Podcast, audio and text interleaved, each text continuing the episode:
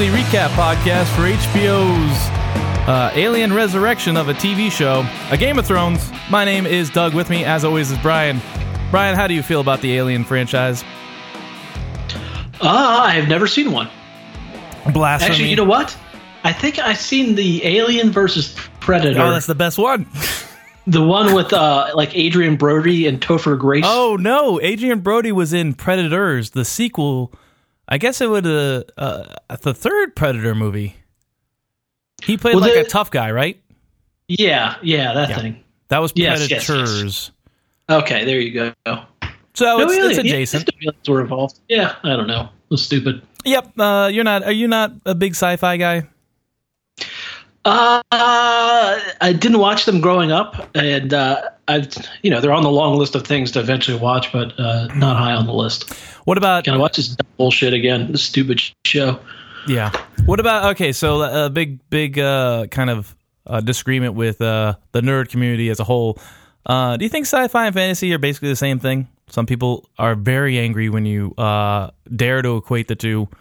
Uh, but my feelings are this is the same shit, uh, just different time period. I mean, it's all make 'em ups. I don't know what else. Right. but that's the thing is like advanced technology takes the place of magic uh, in sci-fi. Oh, I see. There, there's some degree of futurism to one of them, and the other one is complete bullshit. well, yeah, I mean, it's bullshit either way. Yeah, I don't know. Great. I was just trying to great conversation starter. I, I was not prepared. Well, that's why I wanted a natural reaction. Okay, well, we'll Yeah, uh, we'll rehearse the conversation next time, guys. Uh, we're here today to talk about episode five of season five, uh, the worst season ever. Uh, this episode is called "Kill the Boy," uh, referring to, I guess, a line that Ma- Maester Aemon says to Jon later in the episode. Basically, it's just talking about you have to grow the fuck up and do some hard shit um, that you might not want to do. Yeah, this is a that's a stupid title and a stupid line. I thought, but whatever. Yep. Uh, yeah, but it was Yeah. ripped from the books, so Yeah, Can't hate on Fair it enough. so much. Uh, so let's let's dive right in. Uh, oh wait, first initial impressions. What do you think? uh, I thought this one was just okay. Uh, I didn't have a big problem with it, but uh, it wasn't it wasn't exciting or anything. I don't think. Yeah, um, I didn't think it was nearly as offensive as last week's. Um, Yeah, uh, and I did notice that they did a pretty good job of trickling the scenes. Like uh, this happened many times. I mean, just because I have to do this show every week, I've noticed when I guess either I think it's the directing that makes this happen or the editing. Who knows? Where one person will come into a scene, like you see this, where like you know Sam will be talking to Jon, and then Stannis will come in, and then we go to a scene with Stannis, and then you know it just like kind of like snowballs from one character to the next. It had a certain flow to it um, that I appreciated. Yeah. It seemed like the the scenes kind of, uh, like you said, they kind of melted into each other as opposed to. There's been other weeks where they've just whipped back and forth between things Right. that were unrelated whatsoever, and those tend to um, tend to lose you, at least lose me. Okay, yeah, but overall, I I agree with you. Kind of a you know middle of the road episode for me. Yeah, that's fine. Okay, so let's start off. So Missandei is looking over an unconscious gray uh, gray worm, uh, as Dany looks over a dead Barristan. So, um, you know, once again, it just it makes what happened at the end of last week's episode by Grey Worm saving him at the last moment stupid. Uh, he didn't save him. Uh, and pl- you know, so they're they're kind of uh, obviously mourning or just down in the dumps. Uh, Daario comes in with a plan to quarantine the city, set up a safe zone, and then just sweep the city block by block and root out these sons of harpies. Uh, and Dany's really pissed, and she says she prefers her his earlier idea uh, of just rounding up the heads of all the great houses, and um, that's it. I think he wanted them to execute him, uh, but we uh and then uh guess what? His daughter's like but i'm the head of my house. And he gets seized right away. It's so dumb. Uh we cut to the dragon hole and dany is intimidating the masters by uh you know pushing them slowly into the darkness where dragons are kept uh talking shit the whole time. Eventually pushes one poor sucker um, forward a couple paces. He falls to his knees and gets burned alive by one of the dragons and subsequently torn apart and eaten. Um, she threatens all of them, but Hizdahr is supremely uh, courageous and refuses to be uh, intimidated, saying that all men must die. Uh, and Dany, I guess, respects this for whatever reason. She decides to end the demonstration at this point. Um, and that's about it. Uh, I will point out the obvious um, comparisons to her father, the Mad King, who also burnt people alive. He did it with wildfire because he didn't have a dragon, but uh, Dany's not the best person in the world. Yeah, I kind of like Daario's plan. Uh, round them up, kill them all, and let the many faced God sort it out. um, but you know, it's kind of it's. Uh, it, I guess Dany's just abandoning the whole. Oh, I'm going to see justice for everyone. There's going to be fair trials, all that sort of stuff. Instead, just burning people alive. Um, uh, yeah, it seems like a departure from what she wanted to accomplish there. But I guess she doesn't have a choice at this point because of the one attack on Grey Worm and and Selmy, or maybe it's just an act of revenge, um, kind of covered as a political maneuver. All right. So what my theory is is, uh, I think it was last episode of the episode before. Barristan stayed her hand and told her that her dad was crazy and would do awful shit, and she yeah. decided to not do something. And now that Barristan's not around, sh- she doesn't have that simple. She can't remember his advice i guess. Yeah. So she's just like no one's keeping her a check or reminding her how uh how much of a tyrant her father was. Um that would be my assumption but uh, yes. It's also odd to me how there's this uh, kind of transition now. It seems like she suddenly has control of the dragons. Yeah. She i think that part of that speech of you never abandon your children or whatever is to punctuate that or make it seem like she is gaining control but we definitely have not seen that on the screen. So I thought it was odd. Also, sends a bad message to the dragons. Now the dragons think they can just char people and eat them up. I guess I don't. It's odd. It, yeah, it didn't make a lot of sense because the reason her dragons are down there is kind of you know a metaphor for her suppressing some part of her whatever personality or being. Yeah. And she's on good terms with them. So like, and they're cool with being in a hole and not flying around. That's it. Just seems dumb. It seems like the people who write the show doesn't don't understand the themes. But um, but yeah, it's just it's it's a weird tone. Like yeah, she, she's now in full control. Feels like. Yeah, and I wonder why the dragons. I I, I guess this is never addressed, but why can't they just uh why can't they just melt their chains? Oh, that that doesn't work. I guess Dragonfire can't melt steel. They're ma- magic uh, chains. Yep. Yeah. Do you get annoyed when they speak in other languages on the show? I do because it's not consistent. Like if yeah. everybody in Meereen talked like that, I, I would get used to it, and maybe occasionally they would speak, you know, Westeros when it was just two of them alone. But they use it so infrequently, and it seems like it's at a whim I, yeah, I don't, I don't understand what the point is, and it kind of annoys me, especially when I have to write down notes to talk on this stupid show. Right. Uh, I have to keep looking up that what they're saying. But anyways, yeah, my wife watches a show where deaf people um, speak. I think it's called like Trading Places or Switched at Birth, something like that, and she hates it because she has to watch the screen, can't look away. It's quite yeah. annoying. Um, she watching? I've never heard of that before. No, you should check it out. But it uh, have a, sounds have, awful. Yeah, it's pretty terrible. All right, all right. So where do we go next? Next, uh, Sam is reading a message uh, about the about Dany's progress to Aemon. Aemon comments how she is rudderless and also is kind of familyless. We recall that this is actually his relative, and he bemoans her being alone. Jon enters and asks to speak to Aemon alone. There's a little bit of small talk. Then Jon says that he needs advice about his plan that he knows will divide the Night's Watch. Aemon says to do it because the Night's Watch is already fractured and then uh, mutters the line, "Kill the boy, winter's upon us. Kill the boy, let the man be brave." Very patronizing line. Seemed ridiculous. Uh, I, I, I didn't like that line at all whatsoever. Yeah, and I I, I get where you're coming from, mm-hmm. but like I said, it was in the books. But um, at one point, like Jon's trying to tell him what's up, and he's like, "I don't even care. Whatever you're thinking about yeah. doing, just do it." And I was like, you know, what if Jon would have said, "Oh, we elected Killary and the death panel, panels are on, and you're going to get executed, you old piece of shit. I don't care. Just do it. Just do it. yeah, exactly. Dumb. It, yeah, it seemed. Uh, yeah, he's, Aemon's there to counsel. Right. I, I, don't know why he wouldn't want to uh, hear what the plan is and maybe be able to offer a better plan or uh, at least modify the plan. I mean, there's any any number of reasons that he should be listening instead of just going, just do whatever you feel, Jon. Yeah, that's. I mean, I guess his advice is for him to grow up, but I mean, that doesn't work in every situation. It seems. No. yeah. I, I wanted to cut to Aemon and him just saying, "I've made a huge mistake." Yeah, exactly. I've made a huge, tiny mistake. uh, so then Jon goes to see Tormund and asks where the free folk are and who will lead them. They uh, have likely dispersed, according to, uh, or uh, I don't think they dispersed. Who knows? Jon then proposes to release Tormund in an effort to join forces. Uh, they want to go. He wants Tormund to go north of the wall and gather the free folk. The wildlings belong to the realms of the men, despite the uh, despite the separation of the wall. Tormund initially refuses, but Jon raises a point.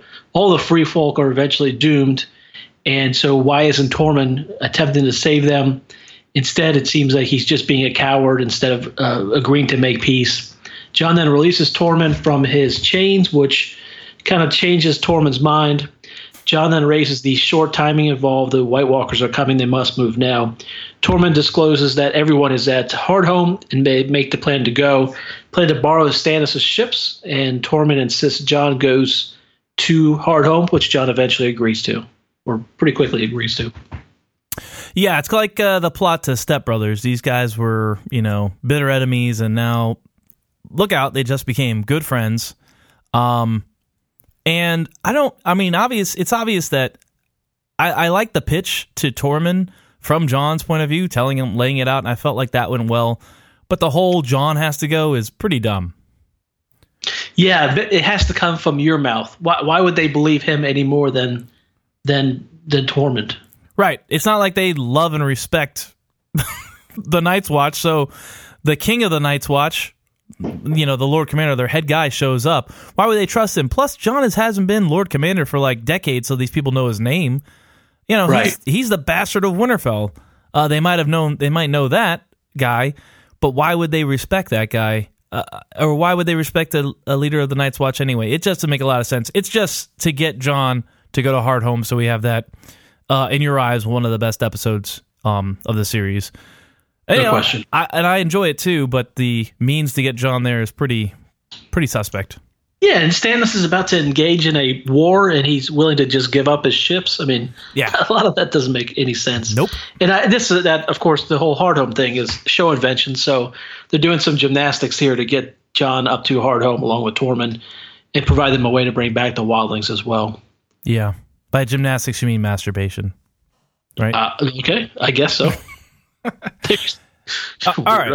So uh, Jon goes to share the good news with the rest of the Night's Watch that they're letting all these wildlings uh, south of the wall, and it doesn't go over well. Um, you know, Sam says they can use the abandoned land that's in the gift, and someone counters that, hey, the that land is abandoned because of the wildling raids. that's why there's nobody living there, um, because of these pieces of crap.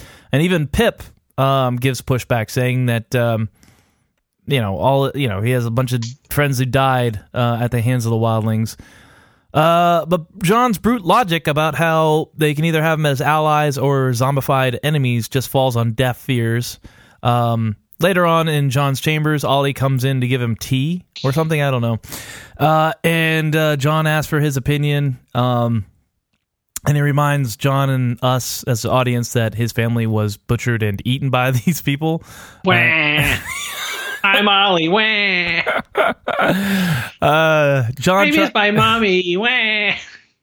Jon tries to empathize with him, saying, "Hey, I know what it's like to lose people, but I don't think you do to the point of like those people being killed right in front of you and promised that they would be consumed." like a fucking 11 years old. You're in your formative years. right? Jon's a man Yeah. at at sixteen or whatever. Yeah, he gave up the boy. Uh, yeah, but uh, Olly gives him the cold shoulder after Jon's like, "Come on, man, you know I'm right, right?" And uh, he just pieces out. But yeah, you gotta you gotta sympathize or or you gotta be on Olly's side a little bit because I mean, t- to Olly's point, let's look at it from Olly's perspective.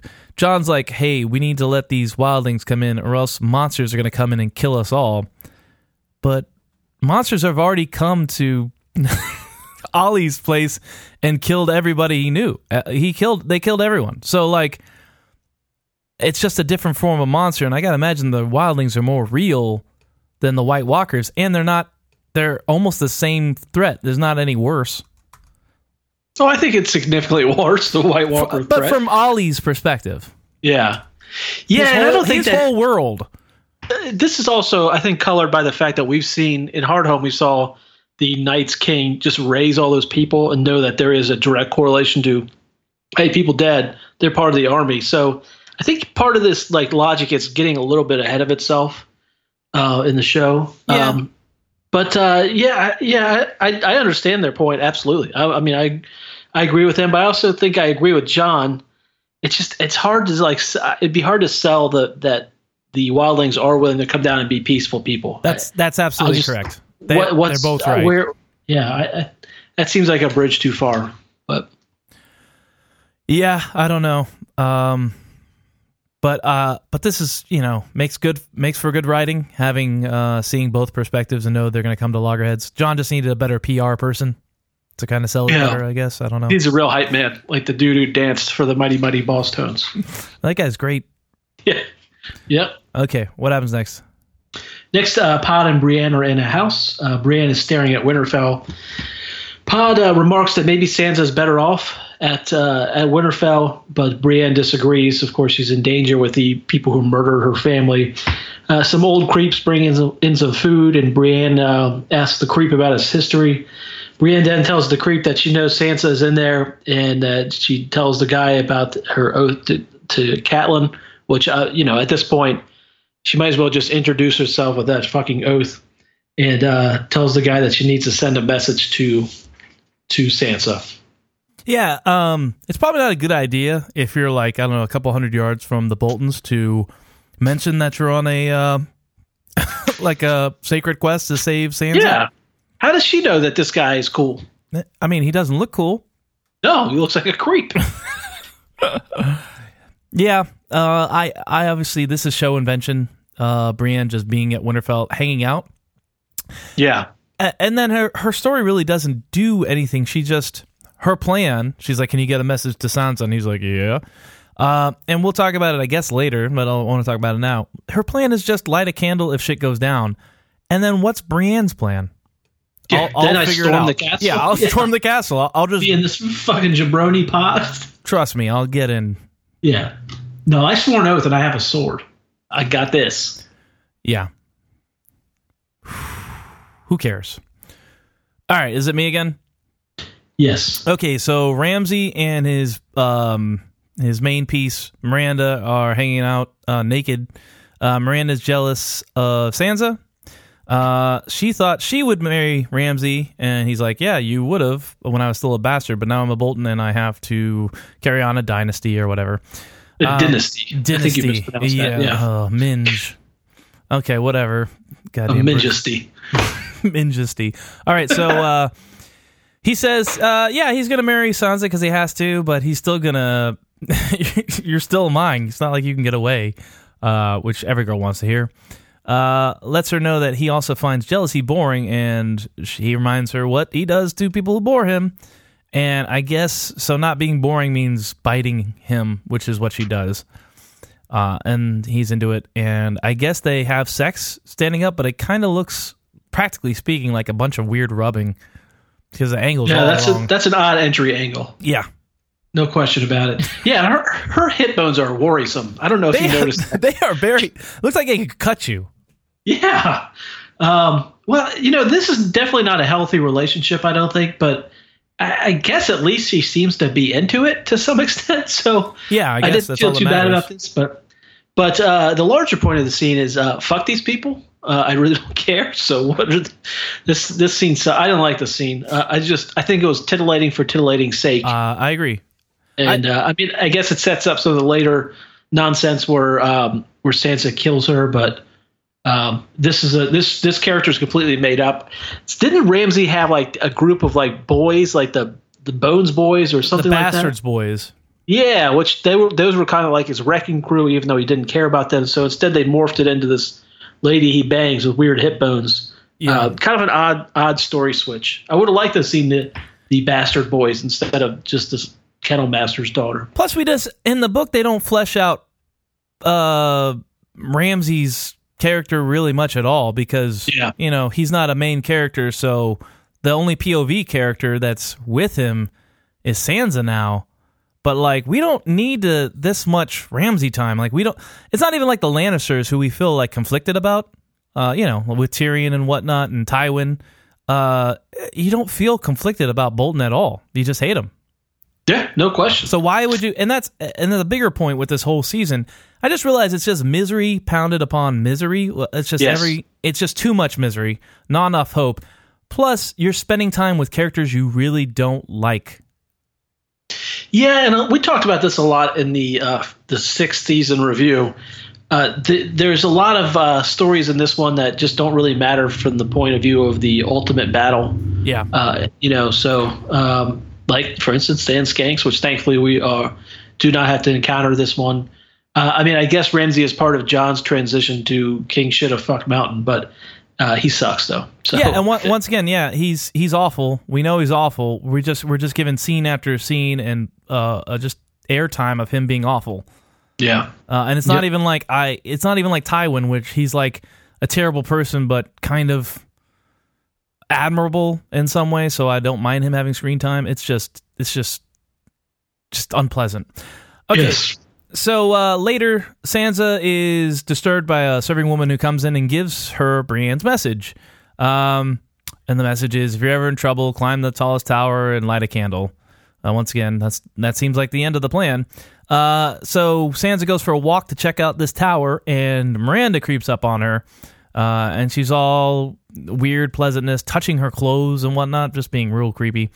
Uh, they talk about Sansa's mom, and somehow Myranda talks Sansa into going to the kennels to see a reminder of her past life or whatever, and that reminder turns out to be Reek living in the you know kennel like a dog. Uh, and the sight of him sickens her, as it should. And he was uh, what she thinks uh, he murdered her brothers and also definitely sacked Winterfell. So she doesn't really like him. Uh, so she leaves in disgust. yeah. I don't have much to add to this scene. Uh, kind of surprised that she hasn't run into him yet. Also surprising that uh, Myranda did this introduction because you would think that this would be something that uh, that Ramsay would want to control, and so this would kind of almost be a smack in the face to to Ramsay. But Right. I don't know. Uh, Yeah. and it and it made it seem like because uh, in the next scene, Theon like apologizes for letting Sansa see him, which made me think that he was trying to keep him out of the way or Yes. hidden. So, but you're right. Myranda, I guess, is not only trying to piss off Sansa, but also get back at Ramsay, which doesn't seem like a good idea. no, Um, no, a terrible idea, as a matter of fact. So Yeah. Next, we go to Reek. He is dressing Ramsay, who also who comments on Reek's aroma that day. Uh, Reek reports that Sansa saw him and apologizes after initially kind of trying to hide it. Ramsay tells Reek to not keep any secrets, and then tells Reek to get down on his knees, give him his hand. I thought a, a marriage proposal was forthcoming, but apparently not. Uh, so eventually, uh, Reek think, or Reek thinks obviously that he's in for a beating, but then Ramsay simply forgives him. Yeah. Crap. Don't know uh, what this was about. Yeah. Yeah, and I don't understand what. Yeah, why why would Reek be reluctant to report that Sansa saw him? It was through no fault of his own. I mean, Yep. I guess it might piss off Ramsay, but it's not Reek's fault at all.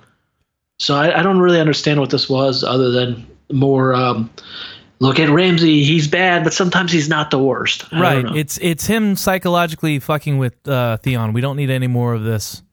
No, and it just keeps going and going. And- yeah, and it doesn't really add to anything. We could have just cut to the next scene. Yes. And so we go to the next scene. It's on to dinner for psychos. Uh, Fat Walda is there, the Boltons and Sansa. They're dining. Ramsay rises to make a toast to his upcoming nuptials. Fat Walda attempts to make small talk with Sansa. Uh, Ramsay then brings up uh, that she that Sansa and Reek had a reunion earlier that day. Asks Sansa if she is still angry with Reek, and Reek is obviously in the room as well. Ramsay says the North remembers and that Theon has been punished. He's now Reek. Sansa interjects and asks why he's doing this, which prompts uh, Ramsay to yell at Reek to apologize. And eventually, Reek is able to apologize to Ramsay's standards, and the awkward dinner continues. Um, oddly, Roose is just kind of sitting by and letting this happen. Yep, I wrote the same thing. I was like, Yeah. listen, there's no way Roose would just let this go out of control or his son take the reins here. There's no way he would he wouldn't step in. Yeah. It's just dumb. No. So then Ramsay uh, proposes to have Reek give Sansa away as the closest rel- living relative, and then Roose and Fat Walda make the announcement that they have good news: we're pregnant and it's a boy. And Sansa smirks because she knows that this might interfere with Ramsay's uh, position and inheritance of Winterfell and whatever else Roose has. Yeah, and Fat Walda was just pounding wine, which is not good for the baby. Oh, I didn't even notice that. Uh, uh, yeah, but not much to say. Just once again, it's just him trying to fuck with Sansa and fuck with Theon, and his dad's just letting it happen, but looking awkward, like he doesn't enjoy it. So I, I really didn't like that. No, it's kind of making uh, kind of making Roose a punk. Yep. Which uh, into the next scene, Roose does address it, but uh, Christ, I mean, I would think that Roose would have just stood up at that dinner table and, and slapped him or something, you know? Or just spoke over him and said, uh, "That'll be enough, Ramsay. Why don't we talk about something else?" And you know, just steer Yeah. the conversation somewhere. I don't know. Yeah, because Roose has definitely put Ramsay in his position a number of times. And I think, I mean, Ramsay, at least at this point in the show, is completely subservient to his father once his father asserts himself. So it's odd that he just kind of lets him go on, other than maybe just doesn't give a shit enough to, to interject. I don't know. I don't know either. Yeah, it's odd. So, so uh, nothing else to say about that scene. So it's the after dinner party with just Roose and Ramsay. Uh, Ramsay makes some uh, fat jokes. Uh, for instance, how did he find? How did Roose find uh, Fat Walda's wedding night area? Uh, how do they know she's pregnant, not just fat? Uh, real funny stuff. Although I did, you know, those were terrible jokes, but I did like Ramsay's face when he was making the jokes. it, it looked ridiculous. But anyways, uh, Roose tries to change the subject from his overweight wife. Uh, says that Ramsay disgraced himself at dinner by parading around Reek. Ramsay then steers the topic back to what happens if the baby is a son. Uh, he, uh, uh, what did I write here? Well, we get Oh. the story about you know his conception. The yeah, so I mean, but Ramsay's obviously worried about his about his place. Right. It- it- that that was the effect of what I was trying to say. So, and I don't think that there is a clearly. I read online that in the books there is not a clearly that the act of legitimizing a bastard is not like a standard practice, such that if a bastard is uh, is legitimized, there's no standard procedure as to how they uh, end up in the line of primogeniture or any of that kind of stuff. So I think the book or the show kind of makes it seem like this is the way exactly it goes, whereas it's it's kind of a free for all in the books. So I mean, I think the implication is clear that if there is a son that they have, even though he's born after Ramsay, the son that pure, quote unquote pure son would overtake Ramsay in the line of inheritance. All uh, I read it as Ramsay's gonna get the inheritance. It's just this is a possible threat. Like this kid could grow up and say, "Well, you're not a trueborn. You were legitimized," and like you know, it's Right. just another. People believe whatever you know. Power resides where people believe it is. So, like you know, this young upstart could start a PR campaign and turn the people against him. Um, so it's just a possible threat. Like Ramsay's life Huh. would just be better without this kid around, basically. See, I I kind of interpreted it as the kid takes over. No, Uh, otherwise, I don't I don't know why Ramsay would be that threatened. uh, because it's just a possible. You know, it's it's you just don't want the possibility um of somebody taking it away from you. Ah, I mean, that's his actions later seem like a kind of an overreaction. If it's just a poss, I mean, if he's if he's got the like the if he's first in line in inheritance, I believe he is. then why is he so then why is he so worried though? Well, here's the thing in the uh, in the books, Ramsay killed uh Bolton's uh oldest son, his eldest son and only son. I did I, I forgot about that. Yeah, he like he was the reason why he found Ramsay. Um, like he, you know, the, the I can't remember what the guy's name was, but Ramsay's trueborn son went looking for, found out that he had a half brother, and went looking for him, and it led to his demise. So you got to think that Ramsay killed his older brother, so he's going to assume that his younger brother would do the same to him. Yeah, uh, well, that's not in the show, obviously. Of course not. Yeah. Uh, but and also, I guess though he's willing to kill his own father in the later episode. Uh, this is a spoiler alert. Uh, we will not have any other Oh, yeah. spoilers. Thank you. uh, Thank or you whatever that, you Brian. say. Yep. Yeah, no problem.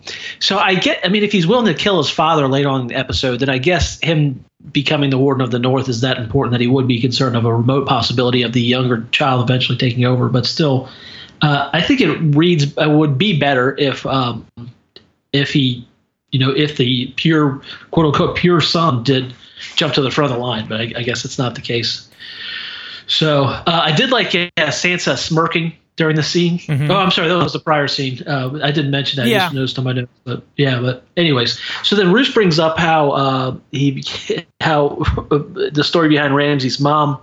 Apparently, a Miller married someone without his permission, so he killed the Miller and raped the Miller's wife.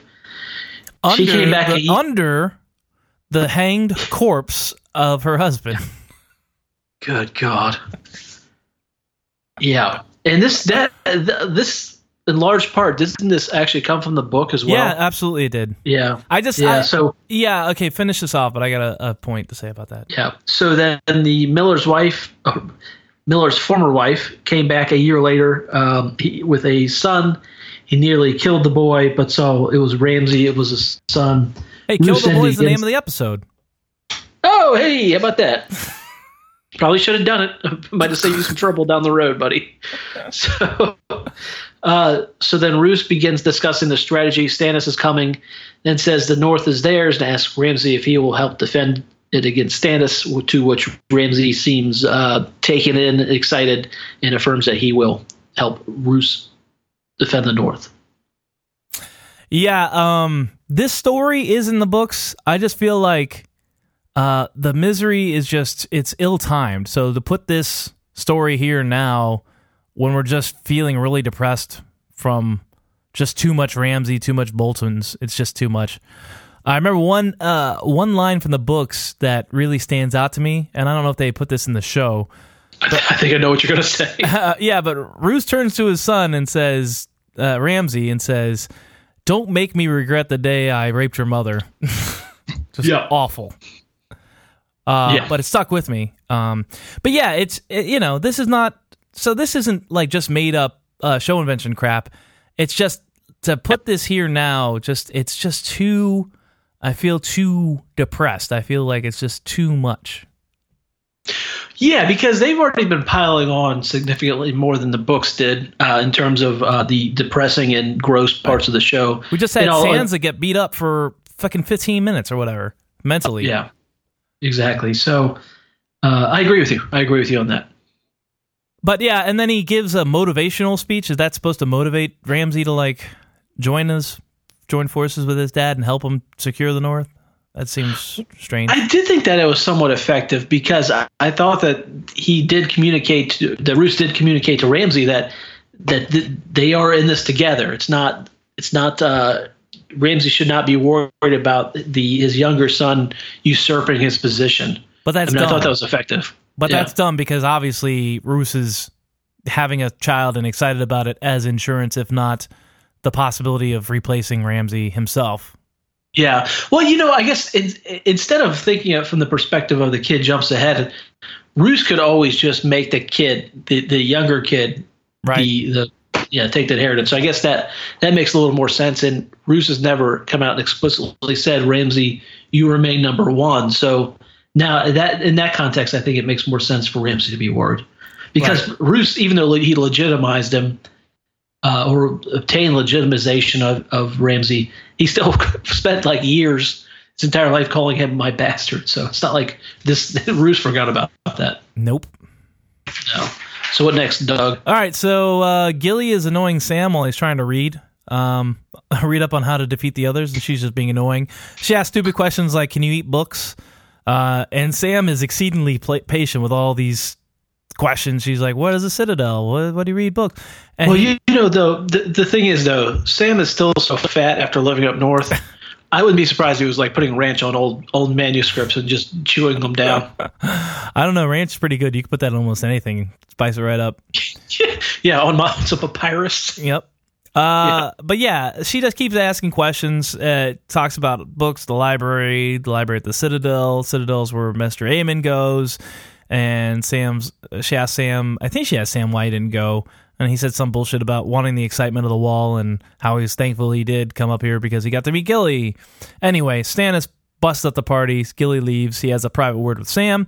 Uh, they talk about Sam's badass father, uh, Randyll Tarly, uh, who we get the pleasure of meeting next season. Um, they also talk about Dragon Glass, which uh, Stannis has in abundance on Dragonstone. Um, and they talk about how, you know, Sam's doing good work and he encourages them to keep up his research because it could make the difference with their fight against the others. Um, later, Stannis uh, is talking to Davos and they he basically says it's time to march on Winterfell. Davos wants to wait, insists uh, but uh, Stannis says, "Hey, we got to move now. The winter could drop on us at any time, and the longer we wait, the more they could fortify uh, against us." Um, and Stannis also insists on bringing the whole family, which seems crazy, um, because he said they would not be safe at the wall with all the murderers and rapists running about. Um, next morning, everybody gathers in the yard. Um, and Davos gets chided by Selyse for just answering Shireen's questions, just having a normal conversation about what's going to happen. And uh, Stannis tells Jon, "You better bring back my ships as soon as you're done using them." And he's like, "Okay, I will." And then the army departs. Yeah, I like the uh, I like the scene between Stannis and Sam. I mean, Stannis gets it, uh, and I like the illustrations of Stannis realizing again what is important. Uh, and I also like the interaction between Stannis and Sam because Stannis is actually, I think, re- recognizes to some degree that Sam has some importance. Right. Uh, Sam is not just an effectual. Yeah. That's absolutely the case. And I like that as well. That makes you like Stannis, I guess, a little bit. Yeah, to some extent. I do not. Why, when Stannis realizes they just need Dragonstone, why the fuck did he not send, like, every single one of his soldiers back to get Dragonstone? Well, I should, but I kind of let this guy borrow all my boats. Yeah, exactly. So, really kind of goofy. Um, so, and so the other thing is, uh, I wondered is uh, in the scene, the second half of the scene that you described is you have Davos uh, questioning why Stannis is bringing along Shireen and Selyse. Do you think Davos has an idea of what's in store? Because it, it was quite uh, an ill ill omen when he like looks over and sees Mel st- staring at him, like right after they have that conversation about bringing along Shireen in particular. So I don't remember explicitly when it happens, but at certain at a certain point, Davos says goodbye to her and gives her that like figurine that he finds at her pyre. Remember that? Yeah. Yes. So that's going to happen, and I remember remarking uh, to you when we did when we watched this the first time that Davos knew something bad was going to happen to Shireen, and he went against his own instincts. Uh, and it, was very clear to me in the in the show at that time. But here, I think he's just worried about her.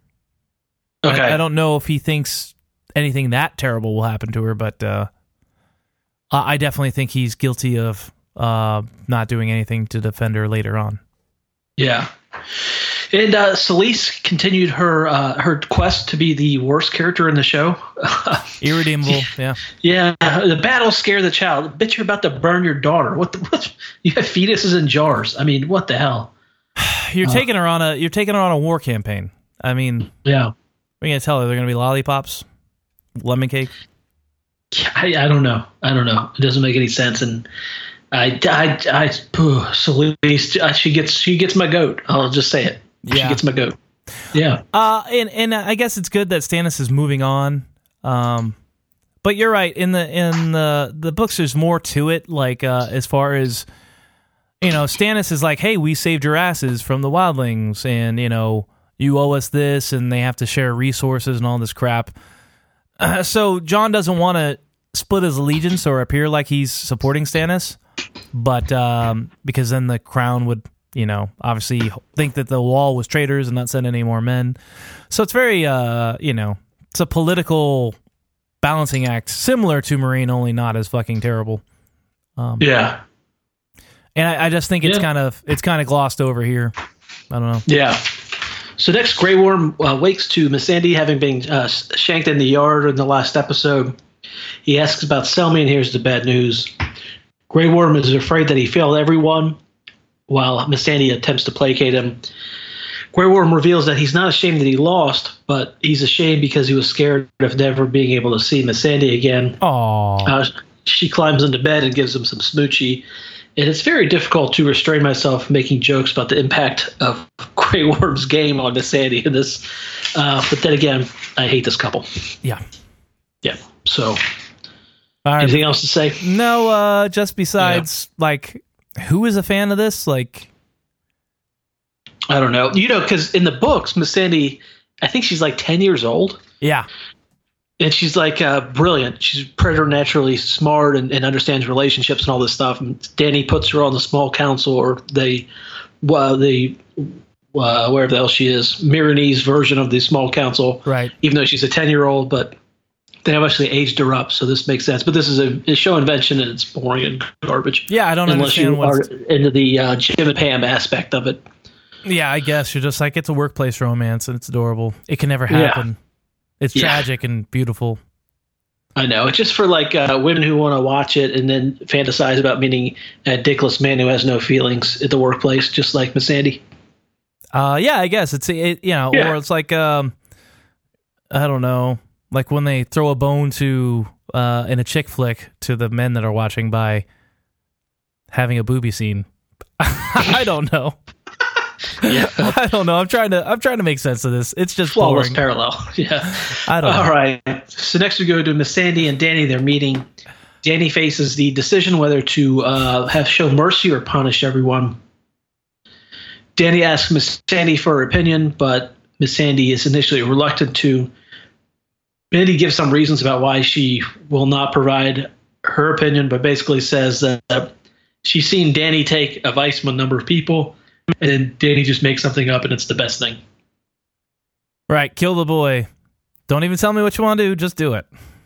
Yeah, I'm not going to Yeah. give you real advice. I'm just my advice is do your own thing. So it's very similar Yeah. to what happened with Jon. Exactly. It's another kind of uh, empty scene. So um, Dany goes to the prison for uh, his Darrell fuckboy. He cowers and says he does not want to die. Dany says she was wrong about tradition and bringing people together. She declares that she is going to reopen the fighting fit pits, but only to free people. And one last thing, will you marry me? And then she walks out. Apparently, he has no choice in the matter whatsoever. Yeah.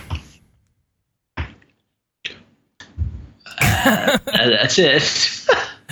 Yeah, I don't know what to say. I mean, it's uh it's just it's weird.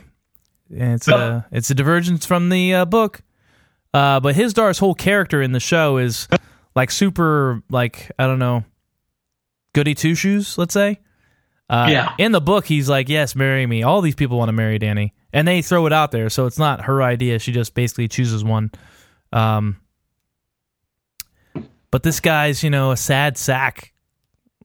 he's a, he is a sad really sack, is. really. Yeah. Uh, I mean, yeah.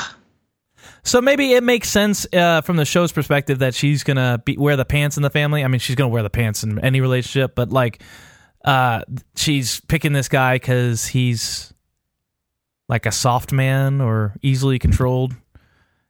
Like, there's no threat of like physical violence from Star. Seems like from her perspective. I don't know. I, I, I just don't. It doesn't make a lot of sense. Out of No, it really doesn't. Uh, no, and I never liked Hizdahr. Even though I don't think you're supposed to like Hizdahr. I don't even like him in the role that he's supposed to play in the show. He's like the Um, Lisa Simpson. He's like, you know, when things get out of control, he's like the voice of reason or like what should be done or what the I don't know. eh, Eh, you're right. Eh. that's a terrible parallel. Sorry. Oh, well, I don't know. Uh, You come up with a better one. Five, I, no, four, three, two, he's like the one. Marge Simpson of the show. There you go. Very good. Way to outdo me. He's Uh, like the Ned Flanders. uh, okay. Yeah, he's the Doctor Nick. Okay, Okay. so uh, Tyrion and Jorah are sailing along. Um, so this would be a point where I'd make a Lonely Island joke if uh, the stepbrothers didn't do it first. uh, by talking about boats and hoes. Uh, so Tyrion and Jorah are on a boat, and Tyrion's bored. Uh, he tr- continues to try to engage Jorah in conversation, and it doesn't work. Uh, and Tyrion is in the middle of a rant about how his alcoholism requires him to have wine. Uh, he summed up. He summed up people who drink from to day to dawn or dawn day to dusk. Yep. I'm tired. Um, I spent a lot of time out in the heat today. Uh, he sums up the uh, permanent alcoholic very well there. Yeah, he's just like I. I have to. it's not like a option option to not have wine. Anyway, uh, he sees that they're heading to Valyria, the doomed ancient ruin of Dany's people, the Valyrians, the people who were the Dragon Lords. Um, and Tyrion gives everyone a little history lesson with a poem, and Jorah knows the poem too and finishes out. And out of the gloom, I guess uh, maybe because they were in Valyria, where dragons were once uh, pets to these people. Uh, but Tyrion spots Drogon and he passes overhead. Uh, and there's a moment of awe where Jorah and Tyrion just watch this uh, dragon soar overhead. And I thought that was really well done. Um, but as he as Drogon fades in the distance behind them, there's a splash and they've been distracted and uh, infected grayscale guys, rage zombies kind of people show up and they attack the boat. Uh, some of them drop in the water, some of them fall into the boat. Uh, Mormont, and there's a struggle, you know, all this crap. Uh, Mormont is able to pull his sword and slay most of them, uh, but as one gets close to Tyrion, he decides to jump into the water, uh, leave the boat, hands still tied. He's underwater trying to untie his restraints when a stone man grabs him from beneath and drags him down into the depths. He blacks out, uh, and it's a weird, weird pause where there's no sound and it's just black in the show for a little bit too long. And he wakes to find Jorah standing over him. Uh, he's been saved, and what a relief! Jorah says they're now going to continue on land uh, to Meereen instead of a boat. Maybe they'll find another boat. Maybe they won't. Uh, problem for another day. Says he's going to run off and get firewood. Uh, and as he does, he stops a minute to pull up his sleeve, revealing to himself and the audience that he has indeed been infected with grayscale. So, first question: Why is Jorah being such a dickhead to Tyrion on this trip? I don't know, man. I I think that uh, Jorah is just in a sad, angry place because he doesn't have yeah. Dany. He's been exiled, so he's just mean to everybody. You know, when you've like had a rough day, you'll just be a asshole to anybody.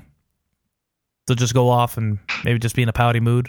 But you would think he'd be in high spirits because now he's he believes he's going to get back in her high or good graces. So maybe you would think he'd be kind of cheery. I don't know. Yeah, he'd be excited about it. I don't think he's taking Tyrion like as a bounty to be killed. I mean, I guess he maybe is, but I would think that he would want Tyrion to kind of like be on his side a little bit, or I, I guess we don't know, really know what Jorah's uh, intentions are in terms of or what he thinks is going to happen with Dany and Tyrion, other than he's bringing Tyrion to her. I, I guess. And Tyrion's absolutely right. It's just a long ass trip to be with somebody and not talk to him. It's just, you know, you know, yeah. the one thing if it was Jorah and another scumbag and they could talk to each other, but no, it's just Jorah and Tyrion. So. Yeah. Yeah, the the uh, shot of Drogon uh, going over top and the side the reaction was really cool, and I thought it was a great juxtaposition with the stone men dropping in. I agree. Uh, the sto- stone men are terrifying, and uh, that was well played. I thought. Um, so, and have we talked about on the podcast the story of Valyria? Uh, uh probably not. I mean, briefly, I'm sure we have. But uh, yeah. just give me my. Do you want me to give you the rundown? Yeah, hit, me, right. hit me with hit me with it. All right, cliff notes are elevator pitch. Elevator pitch where uh it's just a long it's like kind of like the Roman Empire in the Middle Ages. It was this advanced technologically advanced, but not like they had laser beams or some shit. Just an advanced civilization that basically was an empire and ruled the world and their home base or their Rome was this place called Valyria, home of the 13 flames or some shit. Basically it was a volcanic uh, island uh, at the end of a like uh, uh, I don't know, end of a river. I don't know. Anyway, uh, these Valyrian people look like Dany. They had the silver hair, purple eyes, and they could control dragons, and that's how they were able to uh, subjugate most of the world and have their empire. Uh, and about 300 years ago, uh, well, actually about 400 years ago, Dany's relatives, uh, ancestors, they had like a uh, a crazy aunt who said she could see the future in her dreams, and she said that Valyria is going to go down. We need to get the fuck out of here. So Dany's uh, ancestors went to Dragonstone to live there and set up shop there. Hundred years later, the vision comes through. Uh, Valyria is destroyed in a natural uh, disaster. It's unclear what exactly, but it seems like all the volcanoes erupted at the same time. Maybe it was an earthquake. Who knows? But the whole civilization was just ruined. Everybody died, including the dragons. Uh, it was just a real bad scene. Uh, and now it's considered like a cursed place. Uh, there's various characters who have gone to the ruin of Valyria and never come back, including uh, one of the Lannister, one of Tywin's brothers, looking for the House Valyrian steel sword. I don't know. It's just a bad place to go, but it's never really explained why. I don't know if it's radioactive or what. Are the Stonemen around in the books? Yeah, but they're in a different place. They were in. Um, they attack when they're on the river, going through the old Rhoynish. Uh, so this is another little history lesson that I don't know a lot about, but uh, you know how they say uh, when somebody of the Seven Kingdom king is, you know, he's the f- guy, the first men, king of the first men, the Andals, and the Rhoynar. Has that ever come out before? I don't think so. Okay, so Rhoynar are just basically the Dornish people for the most part. Half of the Dornish people. They were a river civilization uh, in Essos that got fucked up by the Valyrians, so they left and migrated to Westeros. You know, hundreds, maybe thousands of years ago, and they set up shop there. But their city uh, is where the gray uh, scale people go. Um, I can't remember what what the name of the city is, but it really doesn't matter. But yeah, the it's it's a weird place where it's really foggy and boats get turned around. Uh, you know, people get lost in there, and it's where everybody sends their infected relatives, like kind of like a home. You know, we can't take care of him anymore, so we'll let his him just live out the rest of the days as a weird cannibal running around with the other stone cannibals. I don't know.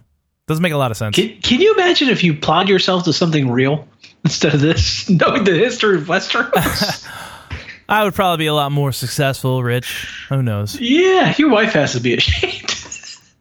I, you know what? I, I don't even do all the extra research. Maybe I listen to podcasts and they talk about this shit. oh, gotcha. So this is all gotcha. third hand. Yeah. Yeah, so uh, I think that's about it, I guess. Yeah. Uh, once again, uh, yeah. There's not Yeah. much to say. This was a very mediocre episode. I didn't hate it. I mean, I just thought it was just too much Boltons, just way too much of the Boltons. Uh, that was, I think, my biggest hang up, or why. Well, that and no Lannisters on top of that. Other, I mean, obviously Tyrion's in it, but there's no none of the politics of the Lannisters. Yeah, and uh, I guess the politics of Meereen and the Wall are uh, not really that interesting. Uh, so yeah, Yeah, it's not just, these stages. Yeah. it's just uh, a very anemic episode. But once again, didn't make me angry like last week's episode was. Yes. Yes. Uh, that being said, I'm going to give it a 2.0. That's the same thing I was going to give it. Yeah, just south of middle of the road, I guess. Yep. Agreed. Okay, um, since you're not going to do sandwich, I'll liken this to a Subway meatball sandwich with mayonnaise on it when you didn't want it. Ew. Yeah. And, and lettuce. yeah, just to add insult to injury. Yeah. That shitty li- iceberg lettuce. I'm going to give a chicken soft taco, but they forgot the cheese. Ooh. Uh, no uh, fire sauce. Oh, you know I got that fire sauce. Okay, well that's pretty good then.